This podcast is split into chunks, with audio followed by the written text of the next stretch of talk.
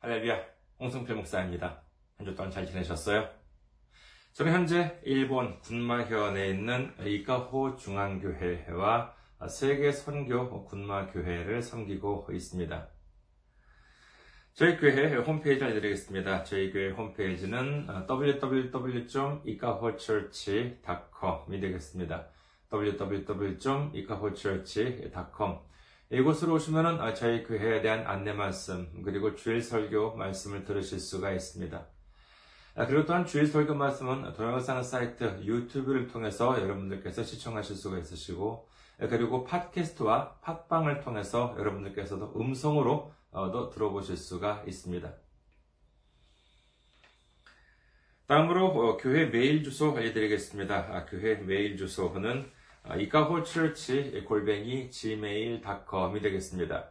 이카호처치 골뱅이 gmail.com 이곳으로 메일을 보내주시면 제가 언제든지 직접 받아볼 수가 있습니다. 다음으로 지난주에 또 귀하게 선교 후원으로 섬겨주신 분들을 말씀드리겠습니다.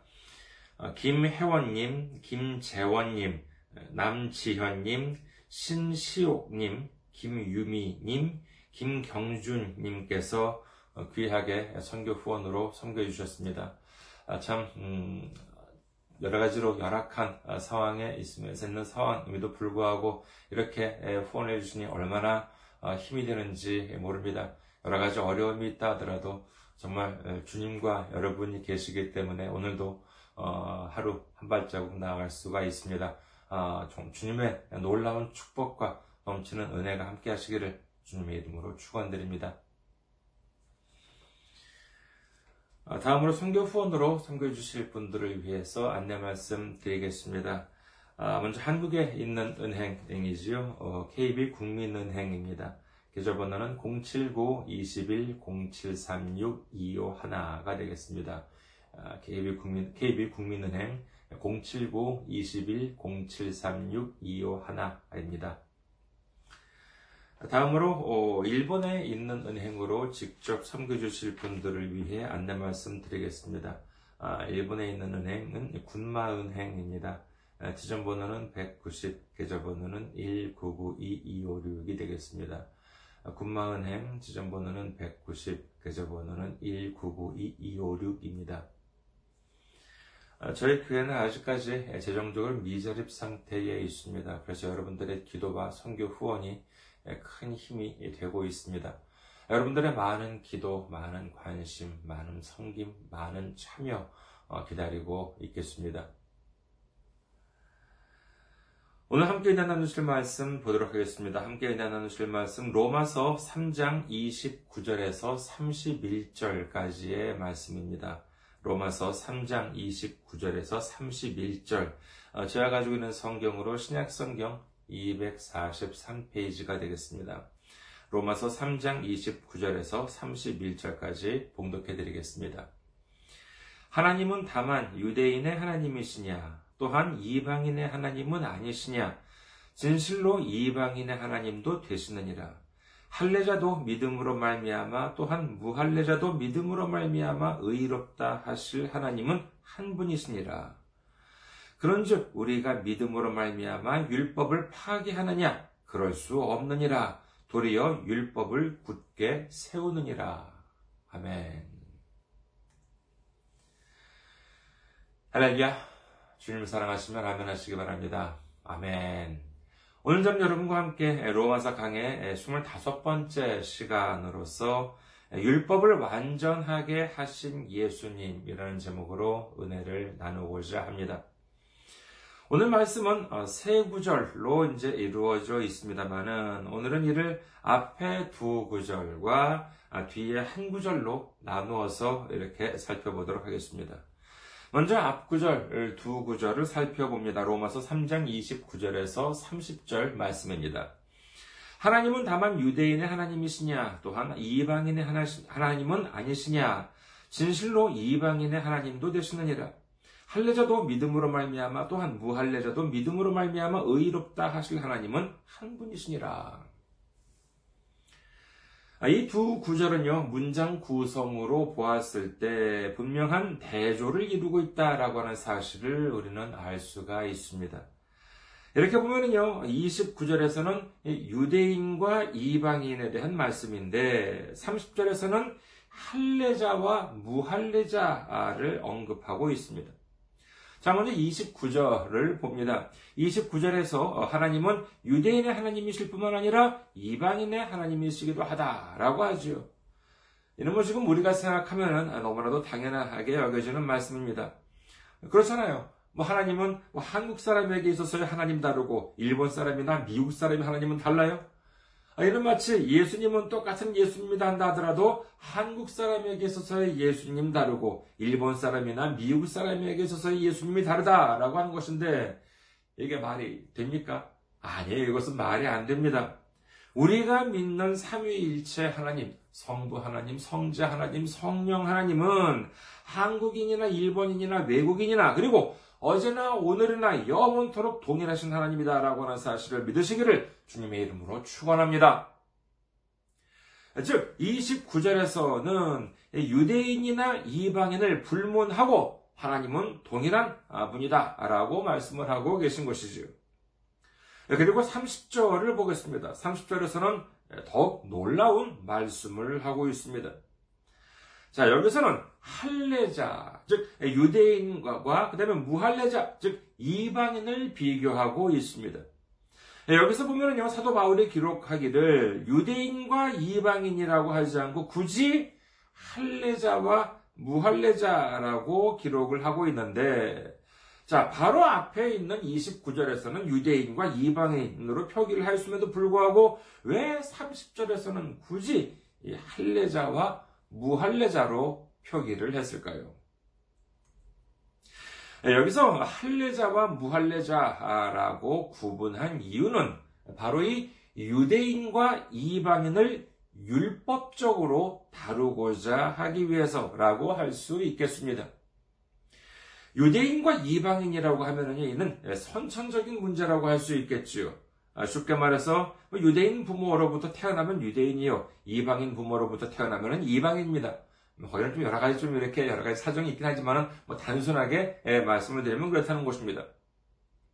그러나 이는 유전자적인 분류라고 할 수 있겠지요. 하지만은 신앙적으로 볼 때는 이 유전자적인 분류는 별로 의미가 없습니다.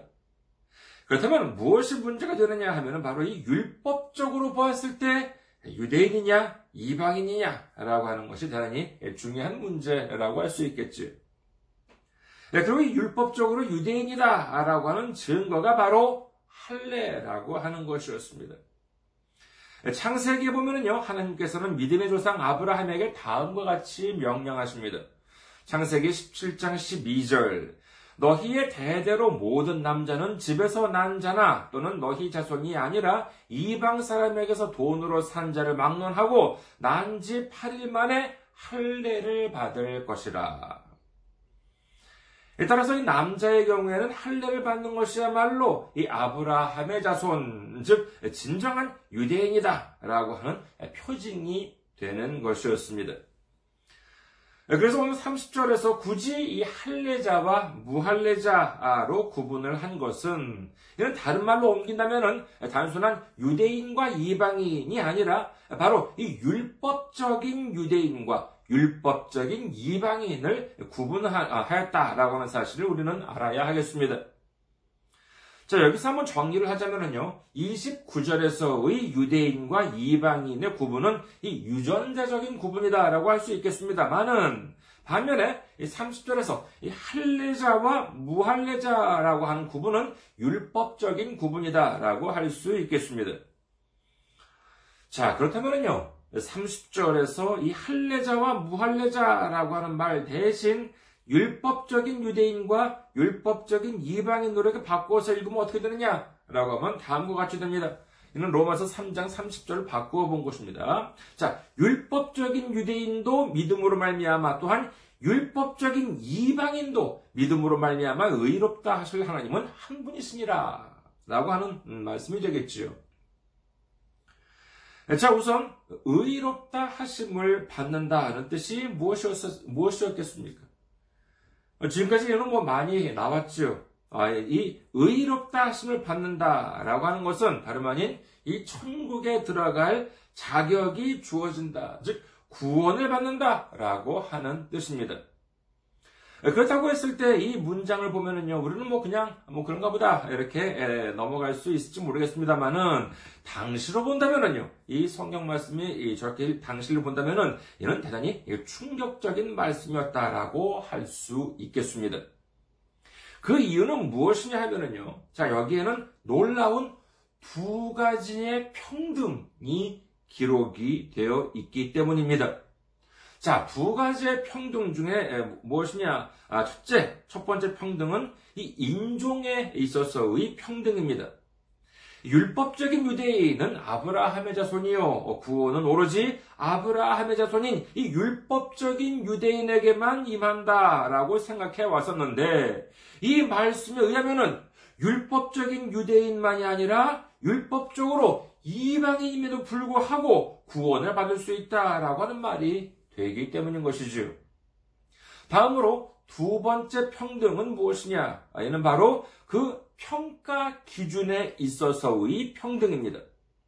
여기에는 율법적인 유대인이라고 해서 무슨 뭐 가산점을 준다거나 아니면 율법적인 이방인이라고 해서 무슨 뭐 감점이 된다, 페널티를 준다 이와 같은 말씀이 어디에도 없습니다.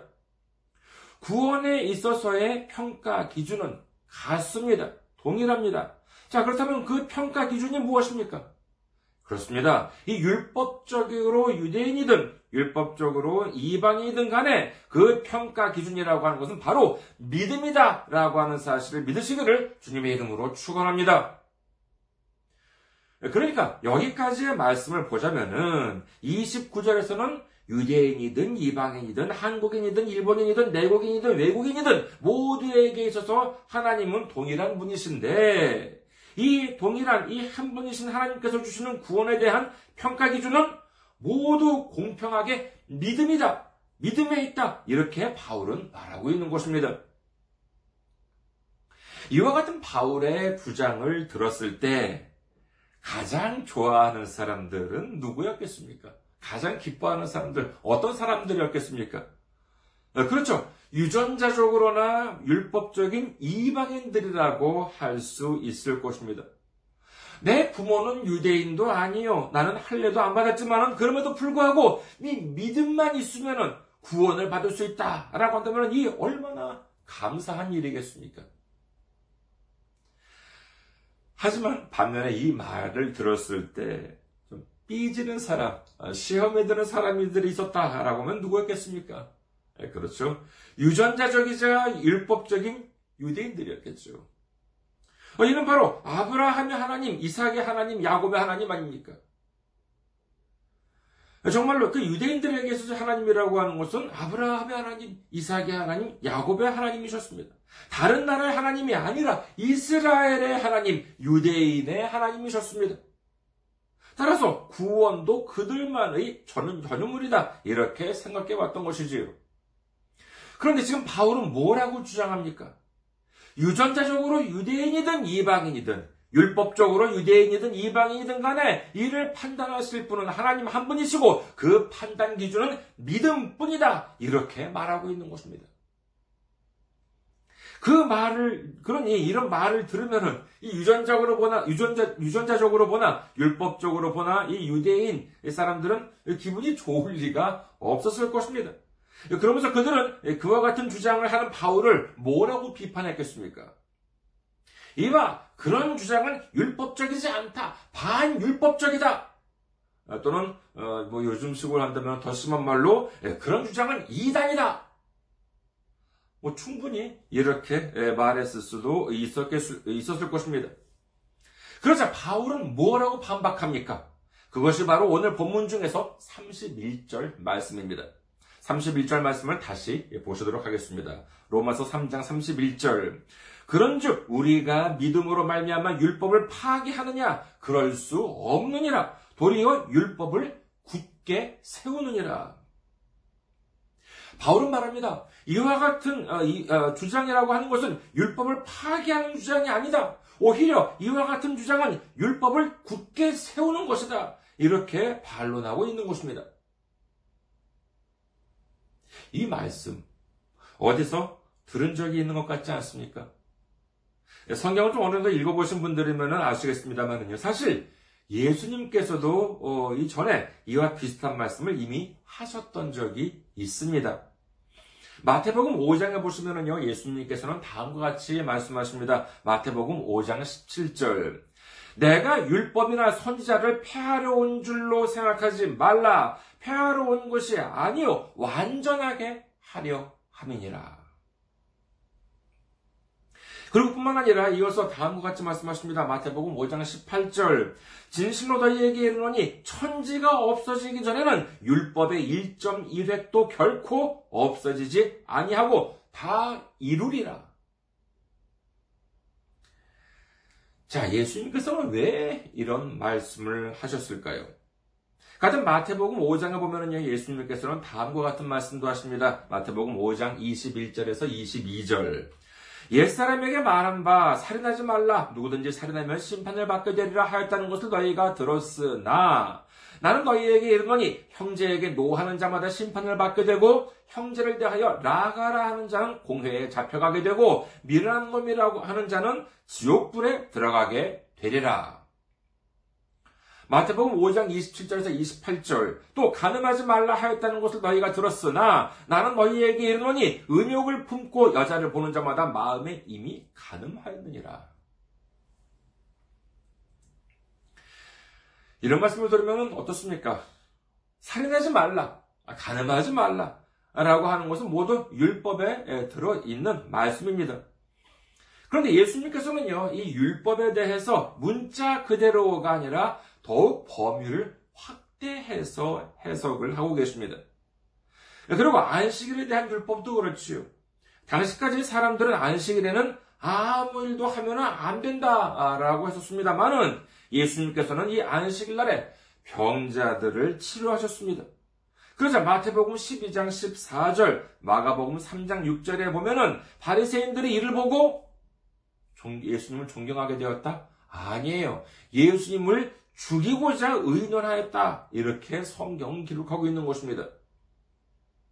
이와 같은 일들을 보거나 들은 사람들은 어쩌면 하나님께서 주신 율법을 예수님이 어기고 있는 것처럼 느꼈을 수도 있습니다. 그렇다면 예수님께서는 정말로 율법을 어기셨다는 것인가요? 아니에요. 예수님께서는 율법을 폐하기 위하여 오신 것이 아니라 오히려 완전하게 하기 위해서 오셨다라고 말씀하십니다. 그럼에도 불구하고 바리새인들이나 제사장들은 왜 예수님이 율법을 어기고 안식일을 지키지 않는다라고 생각했을까요? 이에 대한 예수님의 답은 명확하십니다. 마태복음 22장 29절 예수께서 대답하여 이르시되 너희가 성경도 하나님의 능력도 알지 못하는 거로 오해하였도다. 물론 이 말씀은 당시 사두개인이 한 질문에 대한 지적이십니다만은 이는 뿐만 아니라 당시 아 자신들은 뭐 믿음이 좋고 율법을 좀 안다라고 하는 사람들이 예수님을 가리켜 손가락질하고 비판했던 이유가 뭐냐? 바로 여기 즉이 성경도 하나님의 능력도 알지 못하고 오해했기 때문인 것입니다. 예수님께서는요 율법의 본질대로 말씀하시고 행하셨지만은 바리새인들은 율법을 본질을 제대로 알지 못했기 때문에 이 오해가 생긴 것이라고 할 수 있겠습니다. 결국 이 오해로 인해서 어떻게 됩니까? 그렇습니다. 결국은 이처럼 하나님의 능력도 제대로 알지 못하고 하나님의 말씀도 제대로 알지 못함으로 인해서 하나님의 독생자이신 우리의 구세주 예수님을 십자가에 못 박히게 만드는 이 끔찍한 죄악을 저지르게 되고 마는 것입니다. 자, 그렇다면요, 여러분께 질문을 한번 드리겠습니다. 예수님께서는 율법을 폐하러 온 것이 아니라 완전하게 하시려고 오셨다라고 하십니다. 믿으시면 아멘 하시기 바랍니다. 자, 그렇다면요. 그 증거가 어디 있습니까? 즉 예수님이 율법을 폐하러 오신 것이 아니라 율법을 완전히 이루려고, 이루려고 오셨다라고 하는 증거가 무엇이냐는 것이지요. 예, 그것은 바로 예수님의 십자가가 그 증거라고 할 수 있습니다. 여러분, 예수님께서 십자가에 달리신 이유가 무엇입니까? 그것은 바로 우리가 죄를 지었고 그렇기 때문에 우리는 우리 스스로의 힘으로 구원을 받을 수가 없게 되었습니다. 히브리서 9장 27절 한 번 죽는 것은 사람에게 정해진 것이요 그 후에는 심판이 있으리니 누구든지 우리가 죽은 다음에는 심판대 앞에 서게 됩니다. 그때 우리는 한 사람도 예외 없이 자기 자신의 죄로 인해서 지옥으로 떨어질 수밖에 없는 그와 같은 상황이었습니다. 이는 뭐 예외가 없이 100%입니다. 하지만 우리를 위해서 그렇습니다. 예수님께서 오셨습니다. 예수님께서 우리를 대신해서 십자가에 달리심으로 말미암아 우리가 받을 형벌을 우리 대신 모두 다 받아 주셨어요. 죄는 우리가 지었는데 그 죄의 대가를 예수님께서 모두 다 받아주셨다라고 하는 것을 믿으시기를 주님의 이름으로 축원합니다. 자 여기까지 한번 어, 보면은요 어, 우리가 사는 세상을 한번 생각해 보도록 하겠습니다. 우리가 이 사는 세상에서 어떤 사람이 죄를 지었어요. 예를 들어서 뭐 다른 사람의 물건을 훔치거나 다른 사람을 때리거나 아, 그랬습니다. 네, 그러면 이 사람 어떻게 되냐? 라고 하면 그렇게 되면 벌을 받겠지요. 그렇다면 그 근거가 무엇입니까? 그 근거라고 하는 것은 바로 법에 정해져 있기 때문에, 형법에 정해져 있기 때문에 이 사람은 벌을 받는 것입니다. 좀 이상하게 들릴지 모르겠습니다만은 도덕적으로나 윤리적으로 보았을 때 아무리 큰 잘못을 저질렀다 하더라도 법의 규정이 없으면 그 사람을 처벌할 수가 없습니다. 왜냐? 처벌할 근거인 법이 없기 때문에 그런 것이죠. 자, 그러면 성경적으로 보았을 때 우리가 죄를 지었기 때문에 구원을 받을 수가 없어요. 그렇다면 그 이유가, 그 근거가 무엇입니까? 그렇습니다. 예, 그것은 바로 율법이라고 할 수 있겠지요. 죄라고 하는 것은 바로 하나님의 말씀인 이 율법을 어긴다라고 하는 것입니다. 율법을 어기면 벌을 받게 됩니다. 그렇기 때문에 우리는 그 죄 때문에 구원을 받지 못한다는 것이지요. 근데 만약에 예수님께서 이르셨다면 음, 어떻게 되었겠습니까? 예수님께서 사람들에게 당시 이제 2000년 전에 오셔가지고 예수님께서 오셔가지고 사람들에게 이렇게 말을 합니다. 야, 하나님은 율법을 어기면 구원을 받지 못한다고 하셨는데 아니야. 그렇지 않아. 이제 내가 왔으니까 율법은 이제 없는 걸로 치면 돼. 그리고 하나님 아버지께 예수님께서 만약에 이렇게 기도를 하셨다면 어떻게 되겠습니까? 아, 아버지, 그거 괜히 뭐 율법이다 뭐다 해서 골치 아프게 굴지 말고, 아, 그냥 뭐 율법 같은 것은 그냥 다, 그냥 뭐 없던 걸로 칩시다.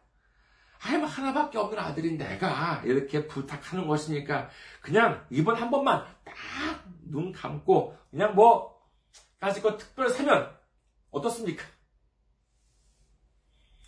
만약에 예수님께서 율법을 폐하려고 하셨다면 이렇게 하시지 않았을까 합니다. 사실 이것이 예수님께 있어서는 가장 편한 일이었는지도 모릅니다. 그렇잖아요. 율법이 없다면은, 율법이 없었다면은 죄도 없는 것이 되겠지만은, 율법이 있었기 때문에 죄라고 하는 것이 있고, 이 죄를 범했기 때문에 우리는 구원을 받지 못하게 되었어요. 이 시점에서 율법을 완전히 없애버린다면은, 죄에 대한 규정도 없어지기 때문에 죄를 처벌할 근거도 사라지게 됩니다. 이렇게 되면요, 사람들은 자동적으로 죄가 없다라고 하는 것이 되기 때문에 예수님은 무엇을 하지 않아도 돼요? 예, 그렇습니다. 십자가에 달리지 않으셔도 됩니다. 그렇잖아요. 용서받아야 할 우리의 죄가 사라지는데, 그렇다면 우리가 받아야 할 형벌도 없어지게 되는데, 이 우리를 대신해서 십자가 달리실 필요가 없게 되는 거 아니겠습니까? 그야말로 누이 좋고 매부 좋고 정말 이렇게 하면은 예수님이나 우리나 속 편하게 살 수 있는 것처럼 생각되지만, 그러나 예수님은 그렇게 하지 않으셨습니다.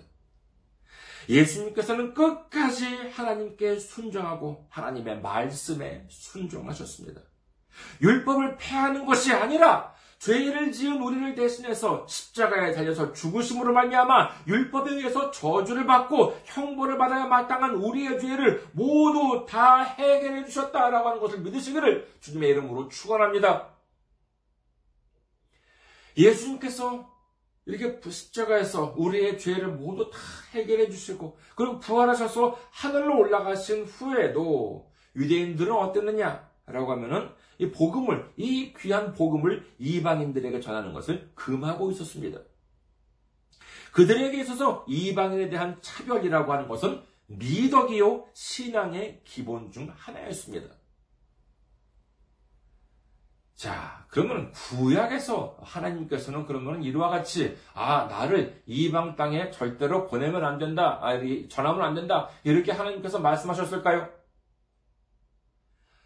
구약에 보더라도요, 하나님께서는 이방인에 대한 전도를 금하신 적이 없습니다.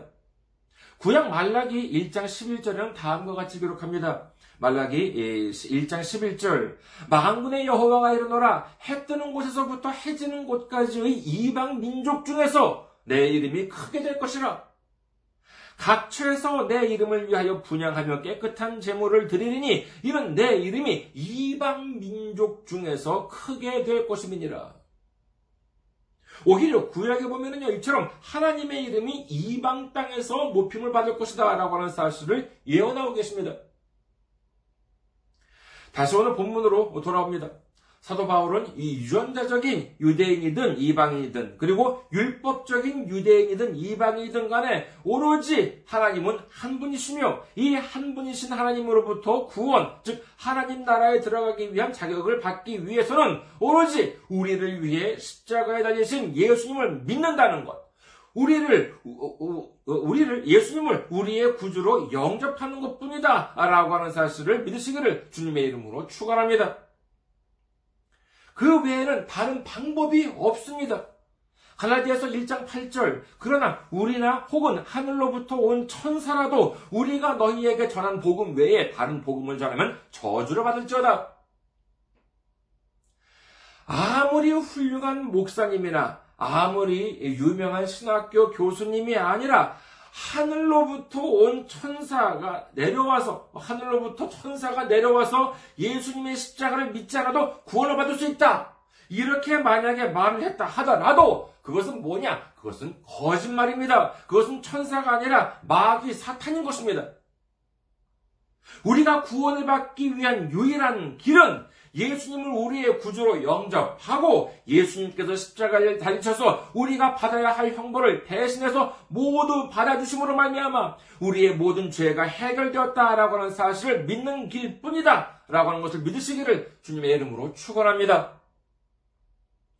우리 모두 하나님의 율법을 완전하게 하신 예수님의 십자가를 믿고 의지함으로 말미암아 하나님으로부터 의롭다 하심을 받은 천국 백성으로서 예수님의 순종, 예수님의 사랑에 감사하며 이 귀한 복음, 예수님의 십자가 복음을 우리 이웃과 세계 만방에 전하는 우리 모두가 되시기를 주님의 이름으로 축원합니다.